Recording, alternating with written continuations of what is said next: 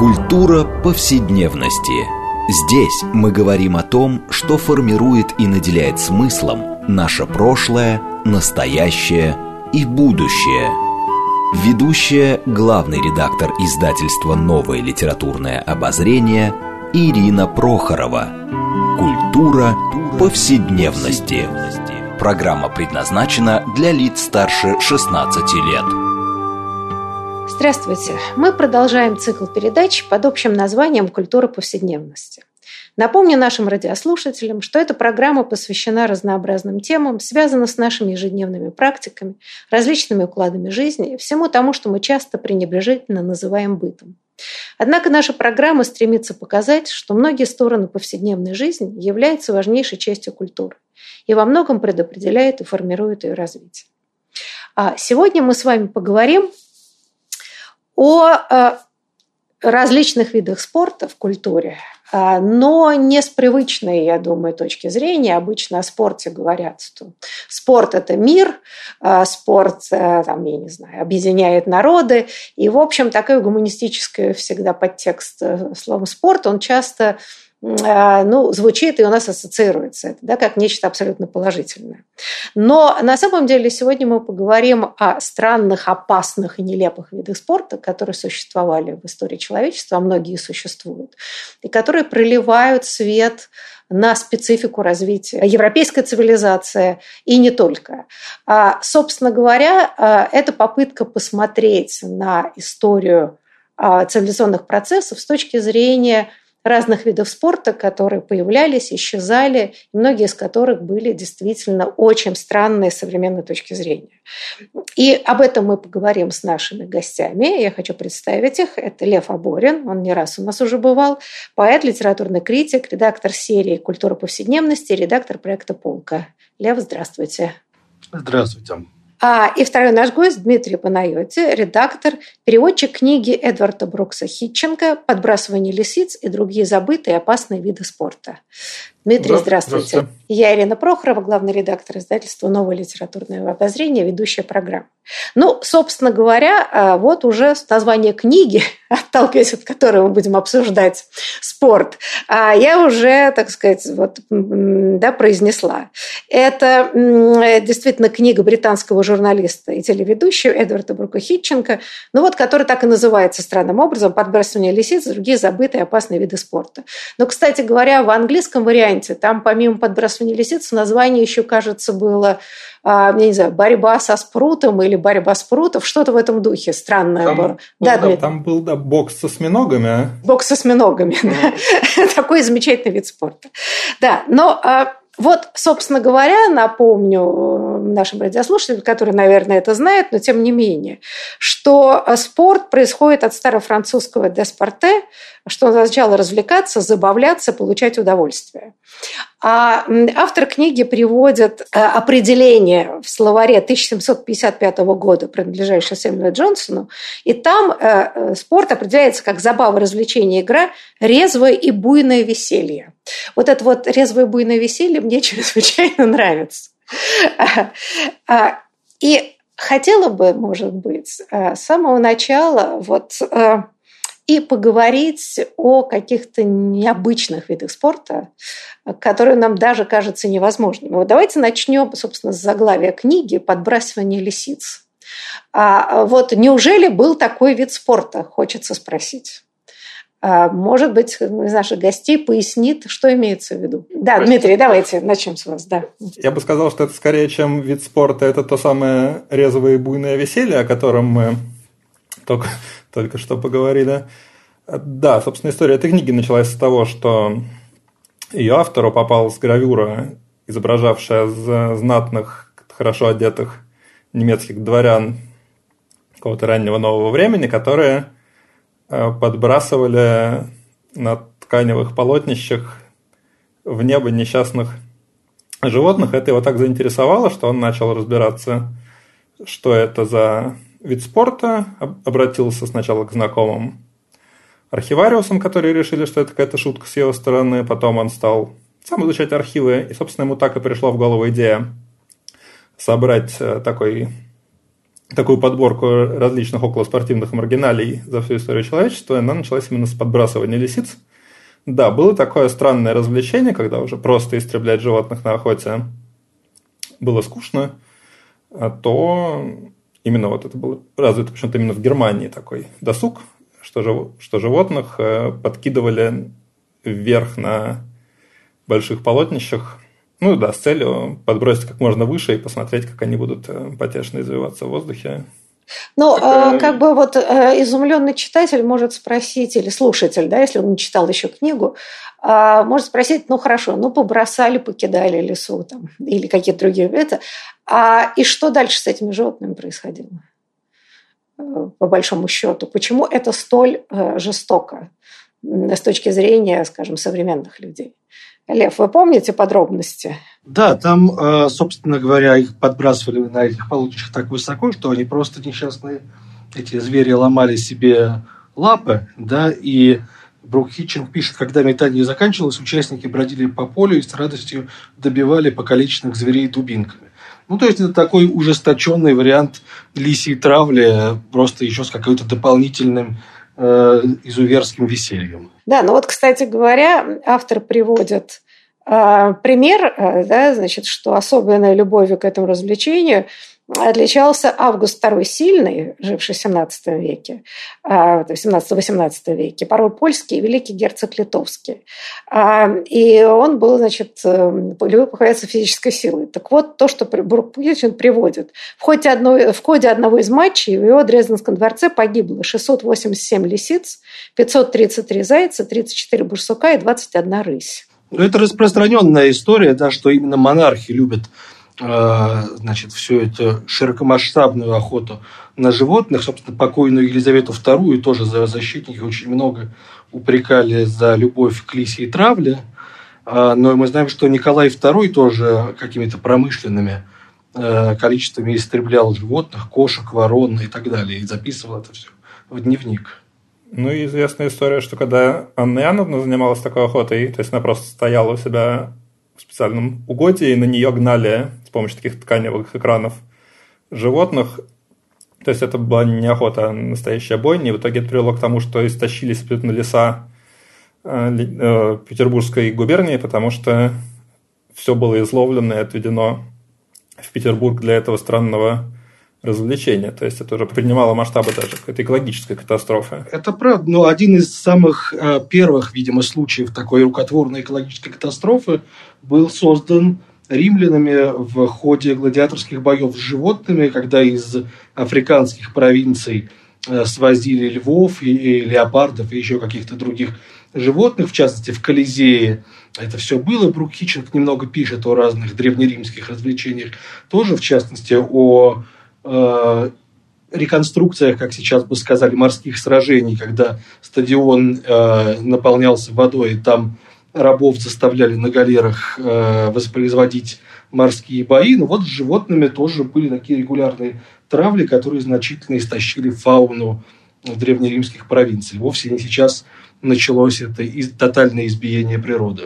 А, да, это показательно. Но на самом деле а, вот это выгоняние зверей беззащитных э, под подружье вообще-то и в советское время практиковалось эпоху перестройки много писали о том, как генеральные секретари а, разных времен да, любили охотиться, и приблизительно, в общем, делалось то же самое. Ну, на самом деле, меня поразило в этой книге, но этот как бы спорт отчасти был связан и с некоторой опасностью да, для самих жителей. Это, собственно говоря, избиение волков, уничтожение волков в Англии в 14-15 веках, что волки действительно досаждали невероятно, их было много, они пожирали скот, они нападали на путешественников на дорогах. И в данном случае даже за головы волков платили деньги. И, э, в общем, что меня поразило, а я этого как бы совершенно не знала, что, в общем, к 15 веку, вот если верить э, да, автору Бруку Хитченку, в общем, в целом ряде просто районов Англии волков истребили совершенно, их вообще не стало. И тут ты начинаешь вспоминать, что теперь специально разводят волков. А, и, значит, обратно их заселяют, чтобы вот все весь экологический баланс разрушенный каким-то образом восстановился. Да, но, да, в общем, как-то масштабы вот этого геноцида волков, честно говоря, поражают. Да, если мне память не изменяет, то в Англии даже стоит памятник последнему волку, который был где-то, если мне память не изменяет, в начале 17 века истреблен. Теперь о нем вот вспоминают, даже удостоился скульптуры. Да, ну вот, смотрите, интересно, что автор вот в книге подбрасывания лисиц, он разделяет игры вот как бы на три э, такие категории. Да? Это жестокие игры, опасные и нелепые. И в большинстве своем он пишет о видах спорта, которые исчезли и больше их нет.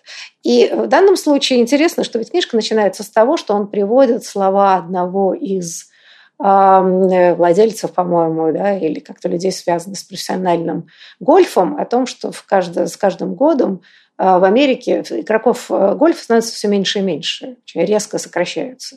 И то есть получается, что интерес к игре исчезает. И не, не исключено, что либо он э, как бы совсем исчезнет гольф, либо останется уделом ну, каких-то маргинальных групп. Так вот, интересно все-таки, как вы считаете, а с чем связано исчезновение большого количества игр? которые, может быть, не всегда даже были жестокими или опасными.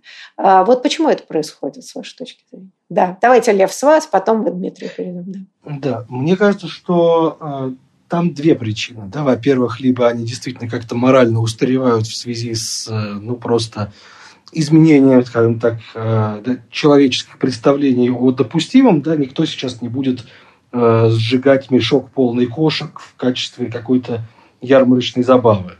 Это э, да, исключительно жестокие, жестокое развлечение. Да, хотя всякие, несмотря на их выведение из легального поля бои собак или бойцовых петухов существуют до сих пор. Я недавно, кстати, читал об этом очень любопытную книжку такого биолога и психолога Хэлла Херцога, который просто внедрился в сообщество людей, которые занимаются петушиными боями и рассказывают, как они там обожают своих птиц, их холят или леют для того, чтобы в какой-то э, день выпустить их на э, такой ринг, где одна из них непременно жестоко будет убита. Э, да, это одна причина, что все-таки мы морально перестаем поддерживать там жестокую охоту или какое-то бессмысленное истребление животных. С другой стороны, э, существуют просто какие-то виды спорта, которые кому-то пришли в голову, например, совместить Э, популярное в начале 20 века воздухоплавание с уже упомянутым гольфом, так чтобы пилоты сбрасывали шары для гольфа, мячи для гольфа на поле. Да, это называется аэрогольф.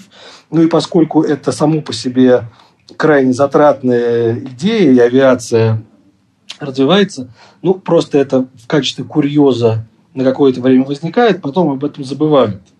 Я бы, кстати, сказал, что и сейчас возникают спорадически такие а, популярные развлечения в интернете в виде челленджей, да, вроде э, выпить одним глотком бутылку какого-нибудь крепкого алкоголя и сказать, что пять твоих друзей должны сделать то же самое. По-английски это называется neck nomination, и доказано, что это привело к нескольким смертям.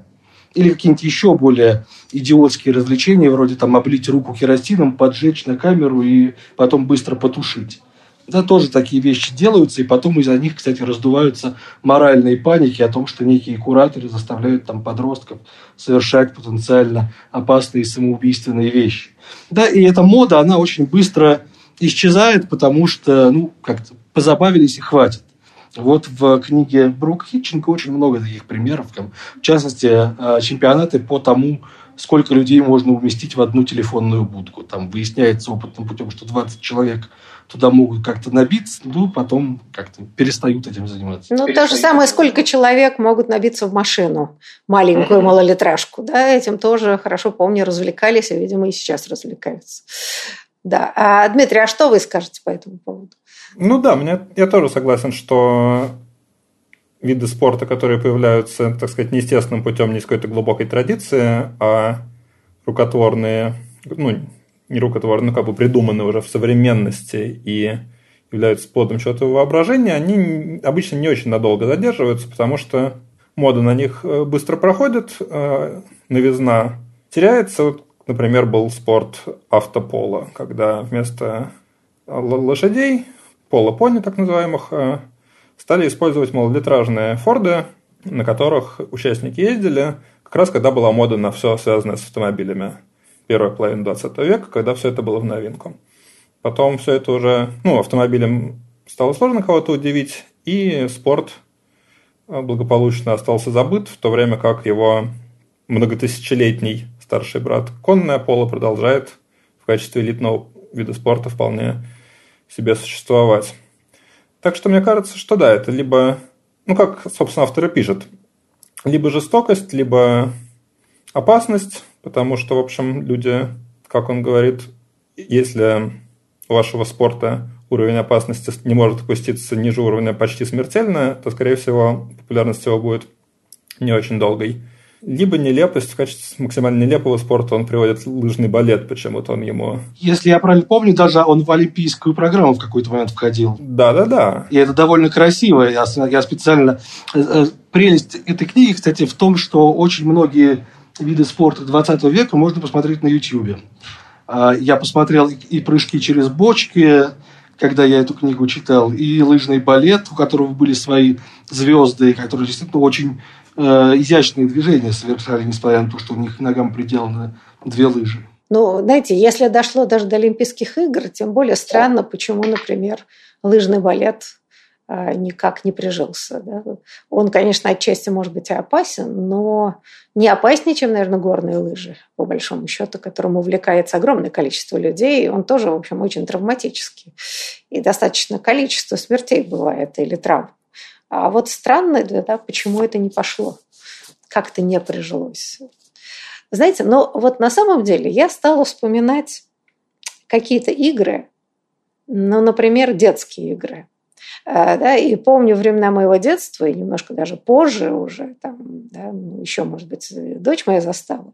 Э, но вот какие были традиционные уличные игры, да, эти всякие там, как классики, прыгали через веревочку. А были всякие, там, не знаю, типа штандер, бояре, например, и так далее. И я помню, что вообще в эти игры играл несколько поколений детей. Это точно передавалось в культуру.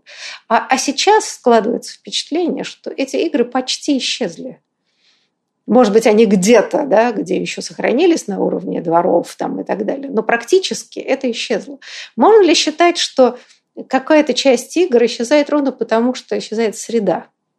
Либо социальный слой, который этим занимался, либо очень резко меняется ну, сама, я не знаю, система существования. Ну, просто дети меньше гуляют во дворах сейчас.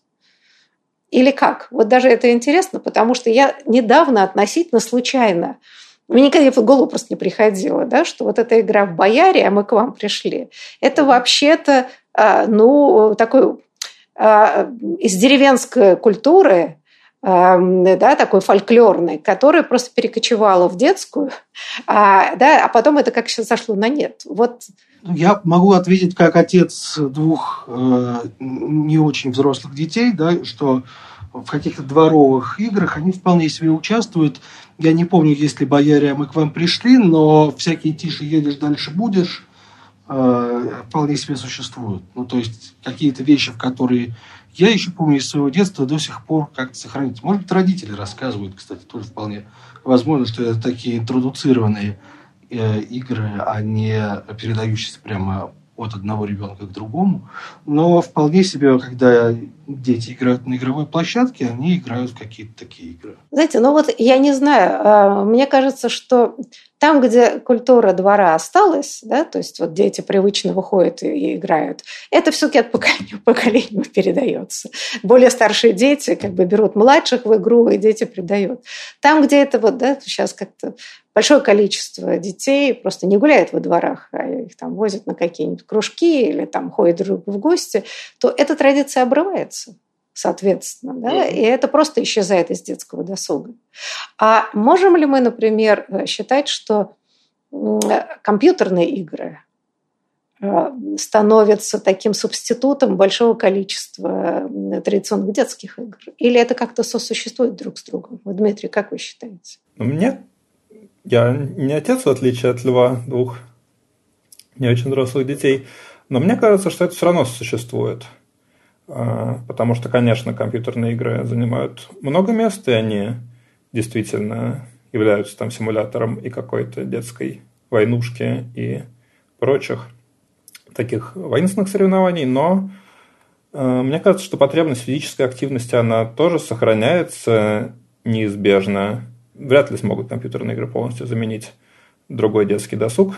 Мне кажется, просто на таком уровне инстинктивном потребность в физическом развитии, в физическом соревновании, в каком-то физическом, в некотором смысле, там, сравнении себя с другими, в каком-то доминировании и вообще социализации через очную игру, она никуда не может деться, но это мое такое субъективное мнение. Мне кажется, что это слишком глубоко заложено в человеческую природу, чтобы исчезнуть. Оно может эволюционировать, там могут меняться названия, какие-то механики, но мне кажется, сам принцип коллективной активной детской игры, он неистребим.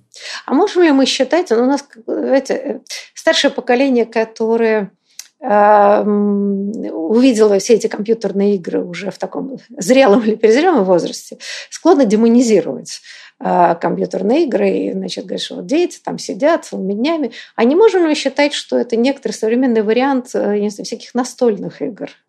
которые спокойно дети играли вместе со взрослыми или отдельно, что в принципе, в принципе, да, это не не активная физическая игра, но вполне себе вот такая, ну, вот человек играет в лото или человек играет в компьютерную игру. Причем не обязательно только вольнушку, да, там же разные есть компьютерные игры. Да? А, собственно, не если это э, субститут ровно вот этой части игры, этого жанра игры, как бы настольных игр, очень почтенных, с большой родословной.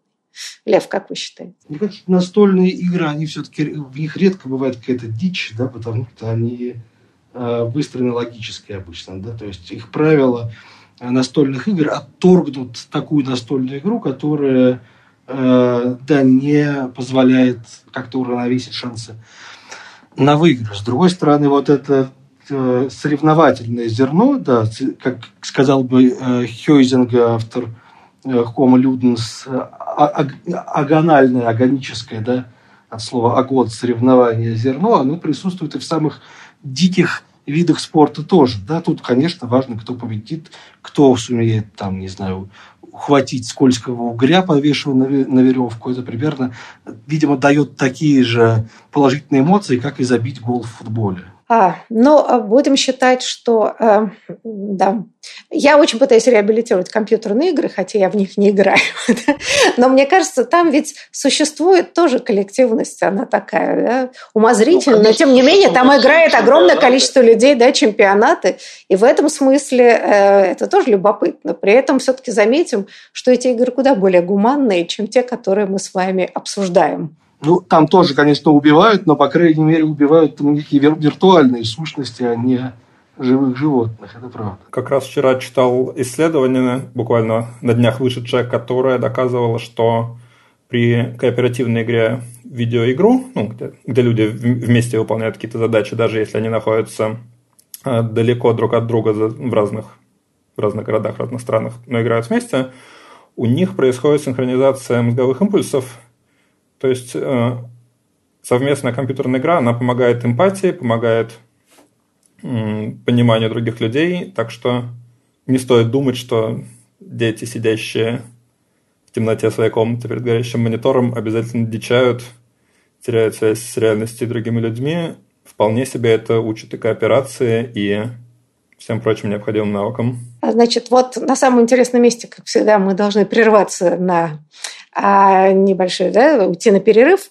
А, но, пожалуйста, не переключайтесь. После перерыва мы вернемся к обсуждению всяких удивительных, странных и опасных видов спорта, которые существовали, часть иногда существует в истории человеческой цивилизации. Так что ждем вас после перерыва опять в нашу культуру повседневности.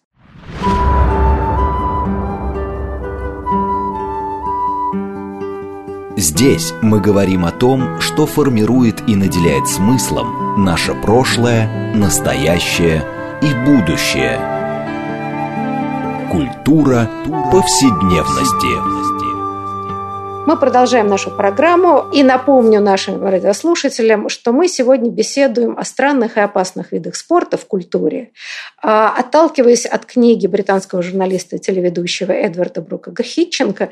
Книга называется «Подбрасывание лисицы. Другие забытые и опасные виды спорта».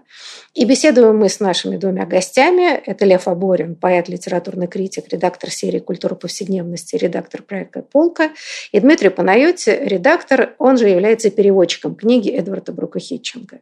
И я, Ирина Прохорова, главный редактор издательства «Новое литературное обозрение», ведущая программы.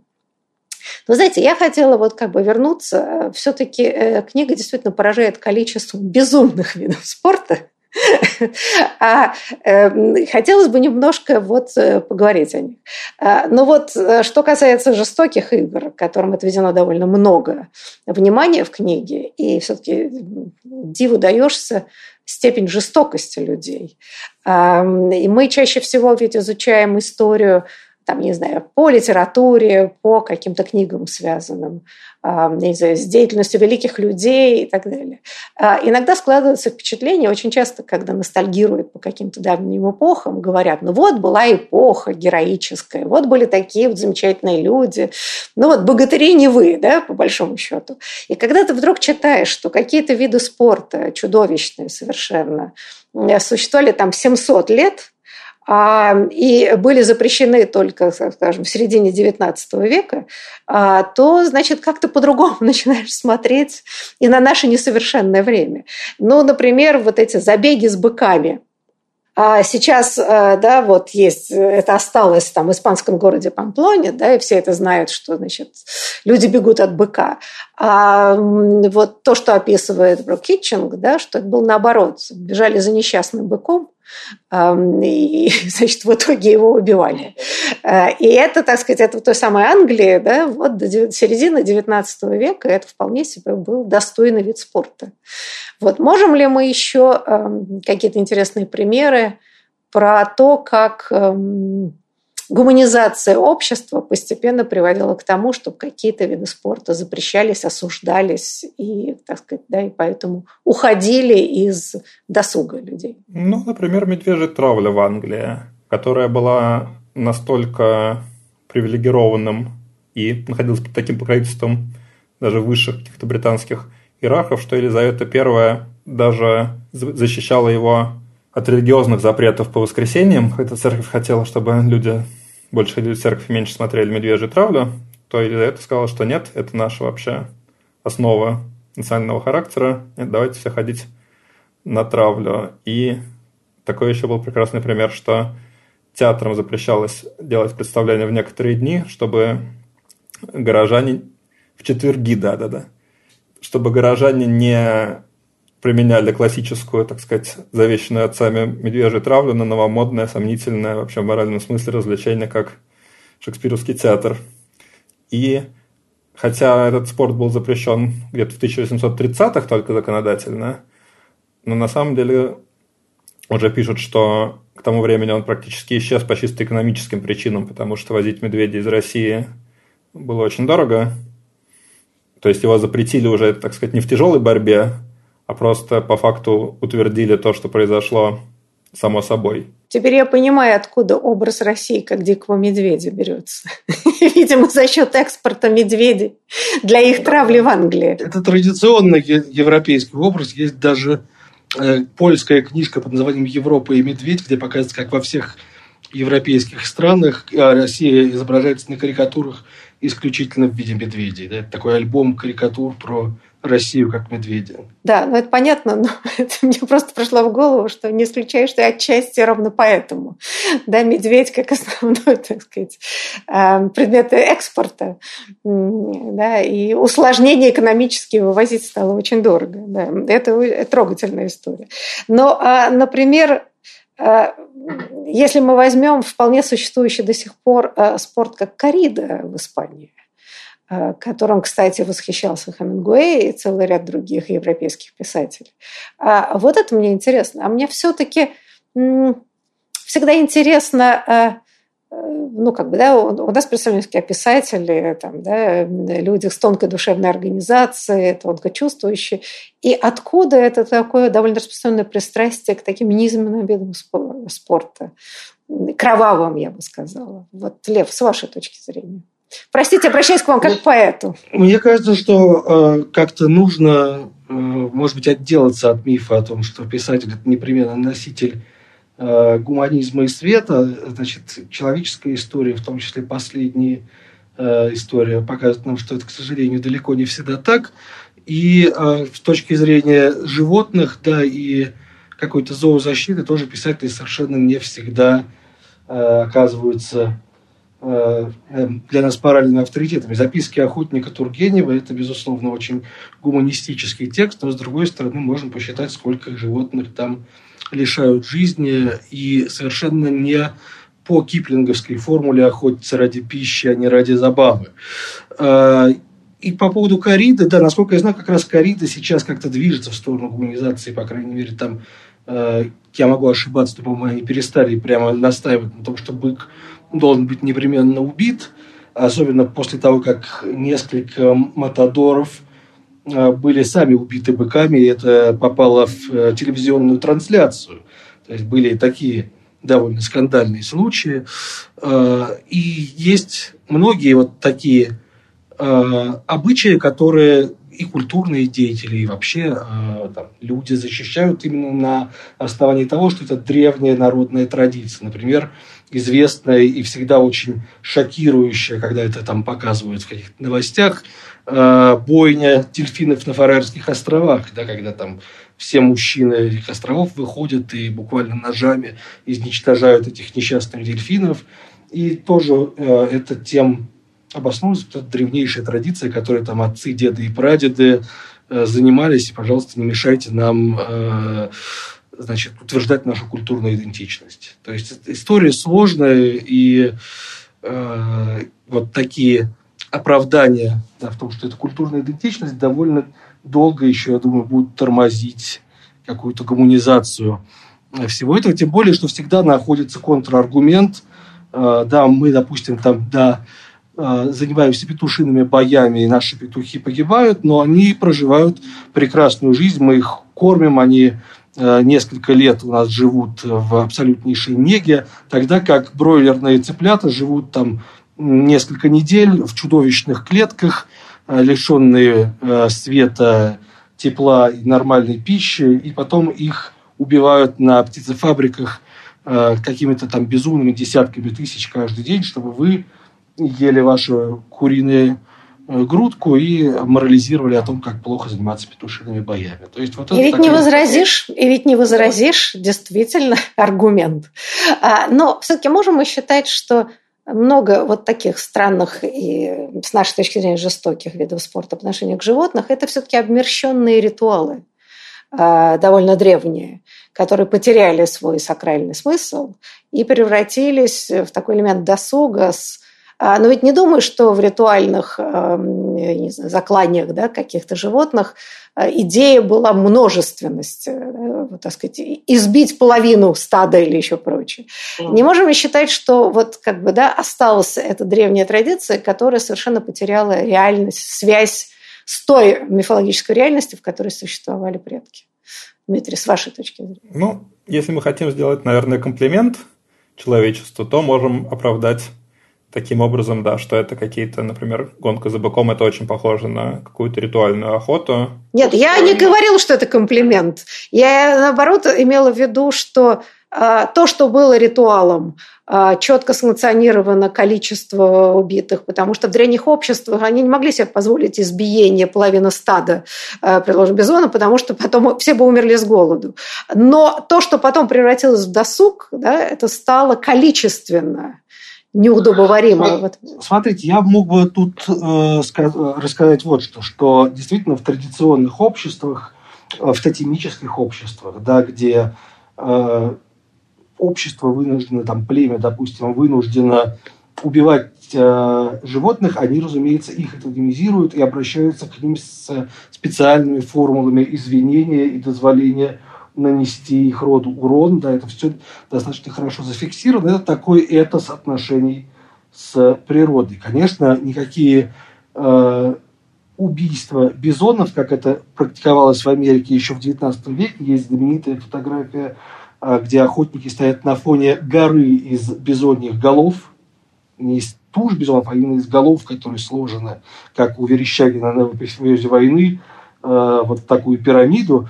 Да, все это на самом деле скорее отголосок идеи торжества человека над природой, характерной для Э, такого уже европейского посткартезианского мира, да, как мы помним, Декарт читал, что животные – это такие мясные машины, механизмы, которых нет никакой души и страданий, и жалеть их не нужно.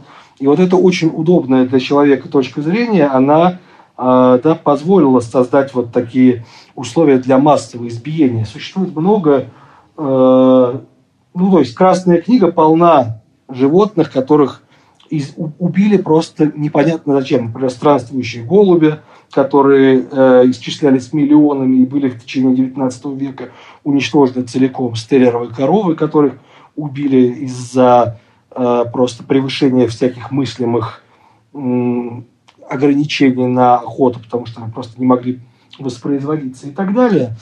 Да, то есть в каком-то смысле здесь тоже есть спортивный элемент, и он указывает на то, что человек как вид победил всех этих ненужных бизонов, ненужных странствующих голубей. В жульверновском э, романе «20 тысяч лье под водой», который вообще-то пропитан любовью к подводной природе, к чудесам э, земного шара, есть эпизод «Охоты на кошелота», где капитан Немо рассказывает, что кошелотов надо всех истребить, потому что они абсолютно бесполезные хищники, у которых кроме пасти и зубов ничего нет. И начинается такая бойня э, подводников с кашелотами. Да, да, Дмитрий, пожалуйста. А, есть довольно впечатляющая глава про убийство белок корой, когда в Штатах, по юга США, было такое количество белок, что просто их отстреливать уже стало очень скучно, и там дневная добыча исчислялась тысячами. И тогда жители, там, если не ошибаюсь, Кентукки стали, или Теннесси стали развлекаться тем, что они стреляли по коре так, чтобы она отлетала от дерева и убивала белку рикошетом. Вот это стало считаться хорошим тоном местного охотника. Тоже такое торжество человека, что он уже может не просто убивать, а убивать так, как ему нравится. Тоже такое полное превосходство и оружия, и навыка и вообще ловкости и смекалки дать. Такое какое-то подростковое самоутверждение человечества в 18-19 веке, мне кажется, что они что люди выросли, больше не боятся природы ни в чем и могут э, любым способом оказываться сильнее. Слушайте, ну здесь, мне кажется, помимо этого, все-таки говорит о жестокости нравах и об этических нормах. А, и в данном случае мы все-таки можем считать, что какие-то позитивные изменения все-таки происходят периодически в цивилизационных процессах, да, потому что ну, долгое время, о чем мы с вами говорим, все это было нормой. А, но ведь мы говорим э, сейчас в основном э, об, об жестоких играх э, животными, да? Но вот у Брока Хитчинга у него же еще есть и опасные игры. И отчасти мы это касались, да? те, которые связаны вообще с жизнью человека, а, которых было предостаточно. Ну, вообще-то, честно говоря, да, все эти рыцарские турниры, которые так воспеты романтиками, и до сих, теперь это в поп-культуре, вообще массовой культуре до сих пор, это как некоторые возвышенные типа игр, да, так сказать, рыцари и все прочее. На самом деле это же была чудовищно опасная история. Да? Огромное количество рыцарей погибало на этих турнирах. Пока, наконец, как-то само рыцарство немножко сошло на нет, и это прекратилось. А, и это как-то никогда не, не, не принимается во внимание. И более того, что понимая, что это очень опасная история, а, многие рыцари просто договаривались и эм, э, если молодой неопытный рыцарь приходил на эти турниры, то его сбрасывали с лошади и никак не убивали, он откупался. Да, таким образом, многие рыцари поправляли свое материальное положение. В каком-то смысле гуманизируя эту систему рыцарских турниров, да, что тоже само по себе забавно. Но, может быть, еще вы напомните какие-то вот опасные виды спорта. Вот на самом деле, Лев, по-моему, вы э, упомянули прыгание через бочки. Да, прыгание через бочки значит, это, может быть, Митя расскажет. Да, если да, вы помните, это... Митя, да, это тоже очень любопытный вид спорта, причем относительно недавно еще существовавший. Да, пожалуйста. Мне кажется, он даже продолжает в каком-то таком народно-рудиментарном состоянии существовать. Он пошел, э, насколько я помню, из голландских развлечений, что там, когда устраивались катки зимой на каналах, их ограничивали такими бочками для, бочками для яблок, и в какой-то момент людям стало интересно не просто кататься, но еще и совершать прыжки через эти бочки, потом их стали выставлять специально уже на каток по несколько в ряд, появились соревнования, кто перепрыгнет больше их. А, то есть это очень брутальный на самом деле спорт, потому что люди разгоняются на коньках и дальше по той же технике, как в прыжках в длину, прыгают, перелетают через несколько бочек и приземляются треща хребтом на лед, да, просто спиной или копчиком, а после чего, значит, вступают вместо следующему. И он вполне себе развивался весь 20 век, у него были какие-то, так сказать, евангелисты, а, туда многие уходили из просто конькобежного спорта люди, которым, возможно, хотелось в каком-то новом спорте стать чемпионами, чего они не могли добиться в своей основной дисциплине. И даже в 94 году, к Олимпиаде 94 года в Лилихаммере, пытал, пытались эту идею продать Международному олимпийскому комитету, чтобы эти прыжки через бочки стали респектабельным олимпийским спортом. Но, видимо, то выступление, на которое приехала комиссия МОК, оказалось каким-то особенно неудачным, потому что комиссия оттуда ушла с заключением, что никакой внятной техники этого вида спорта нет. С их точки зрения большинство спортсменов э, особо не понимают, что они делают. И основ, основное вообще составляющее, то, как люди бьются спиной об лед – что не очень хорошо пропагандировать э, всеми ресурсами Международного олимпийского движения, поэтому эта идея была забыта и к ней больше не возвращались. Но вот да, люди готовы лететь 5 метров в высоте и падать на спину об лед, чтобы кого-то опередить в количестве перепрыгнутых бочек. 20 век ведь нам, конец 20 века уже предложил нам огромный расцвет экстремальных видов спорта, которые, да, есть собственная кодификация, у которых есть свои неолимпийские, конечно, но вполне тоже э, престижные денежные соревнования, да, там это и какой-нибудь очень экстремальный альпинизм, э, да, и э, руферство, да, то есть различного рода эксперименты, гимнастика на крышах или там на подъемных кранах и так далее. И тоже довольно много смертельных случаев происходит.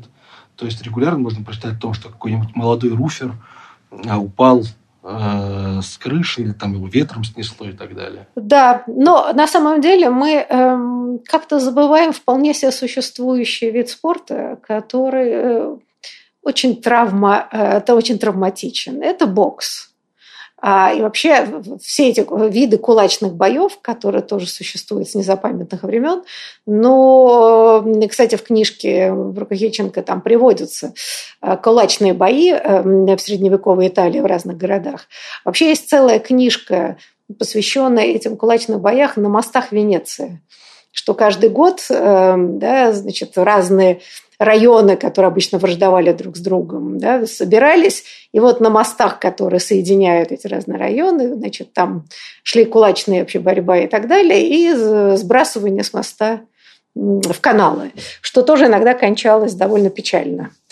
Кто-то отделывался просто синяками, кто-то тонул оглушенный, ну и так далее. Да, но ведь мы знаем, что бокс вообще-то жестокий вид спорта. Вот он как-то процветает. Давайте немножко о нем поговорим. То есть животных теперь обижать нельзя, это здорово, но друг другу, извините, бить морду, это можно. Да? Как это можно объяснить? Ну, как считается, что то, что происходит по добровольному согласию двух взрослых людей – должно быть узаконено. Так, видимо, эти и бокс, и переживающий очень большой взлет бои без правил, которые во многом нишу бокса заняли за счет того, что они более динамичные, более, ну да, более отвечающие вообще ритму современного контента вид спорта, они на взлете. Действительно, тот спорт, который, мне кажется, с времен древних Олимпиад, кулачных боев, панкратиона пережил на наименьшее количество изменений вообще. Такой самый древний дух соревнований, что два человека выходят на некое ограниченное пространство и выясняют, кто из них сильнее. Видимо, с этим невозможно ничего поделать настолько в глубине человеческой природы, что можно только смягчать по возможности негативные последствия для здоровья от самой идеи посмотреть, кто из этих двух э, крепких мужчин уже сейчас и не только. Вполне себе и женский бокс процветает, и женский ММА процветает, и тоже считается очень популярным и зрелищным. Кто из них кажется крепче и сильнее, видимо, с этим просто нельзя ничего поделать. Ну да, ну когда мы смотрим там на Ронду Роузи, которая действительно крушит всех своих соперниц, то ты понимаешь, что вот эти женские ММА ничуть не менее зрелищны, чем мужские, безусловно. А, и несмотря на то, что бокс англичане очень сильно кодифицировали, да, он остается жестоким. То есть есть несколько боев, знаменитых боев в истории 20 века. В первую очередь так называемый манильский триллер – да, э, с участием Мохаммеда Али, э, и которые э, превосходили все, что было известно по жестокости. То есть там просто лилась кровь, люди, сами чемпионы потом вспоминали, что каждый из них был уже готов сдаться, что это какие-то были жесточайшие удары. И действительно, несмотря на перчатки, сила, вкладываемая в эти удары, очень велика. И понятно, что сломанные носы и сломанные уши – и сотрясение мозга. Но да, мы, вот это, мы помним, что Мохаммед Али вообще закончил печально довольно-таки, да? А, да, мы, кстати, я не знаю, э, знают ли наши слушатели, но э, существует некоторая, скажем так, пара движения, э, связанные с борьбой. Есть целые сервисы, которые ломают уши, даже утверждают, что делают это без боли, для того, чтобы у человека со сломанными ушами была репутация спортсмена и борца. Драться при этом не обязательно, но ухо тебе сломают, и э, все будут говорить, что, значит, этот человек знает толк в кулачных боях. Это такое, да, в борьбе такой карго-культ, наверное, борьбы и бокса. Я не помню, кажется, это забыла, кто из великих, то ли Шиллер, то ли еще кто-то сказал, что перед глупостью э, бессильны даже боги. Знаете, это вот из этой области. Правда. Слушайте, но можем ли мы сказать, вот, к сожалению, да, программа наша подходит к концу, что вот мы описываем все эти виды спорта, которые во многом ушли э, нашего обихода, что-то остается, что, к сожалению, идея агрессии э, в спорте, вот она все равно присутствует. Э, это не просто соревновательность, никто добежал быстрее, да, но вот сама идея э, покорения соперника при этом, ну, либо его, так сказать, убивание, либо символическое калечение, это, к сожалению, увы, очень сильно сидит в человеческой психике. Ну, мне кажется, что если это реализуется в спорте, то это лучший вариант, который мы можем себе представить, по крайней мере, на данный момент – потому что, в общем-то, это по-прежнему происходит по согласию обеих сторон. Люди меряются силами там, с разной степенью агрессивности. Болельщики их поддерживают и тоже, возможно, меряются силами, но, как правило, все-таки оставаясь, если не здоровыми, то, по крайней мере, в целом живыми. Так что, наверное, это тот способ канализирования этой агрессии, который может, можно считать приемлемым, пока человеческая натура окончательно не изменилась. Вот на этой оптимисти... условно оптимистической ноте мы вынуждены закончить нашу программу. Большое вам спасибо за интересную беседу. Ну и что, и до новых встреч. До свидания. Спасибо. Спасибо.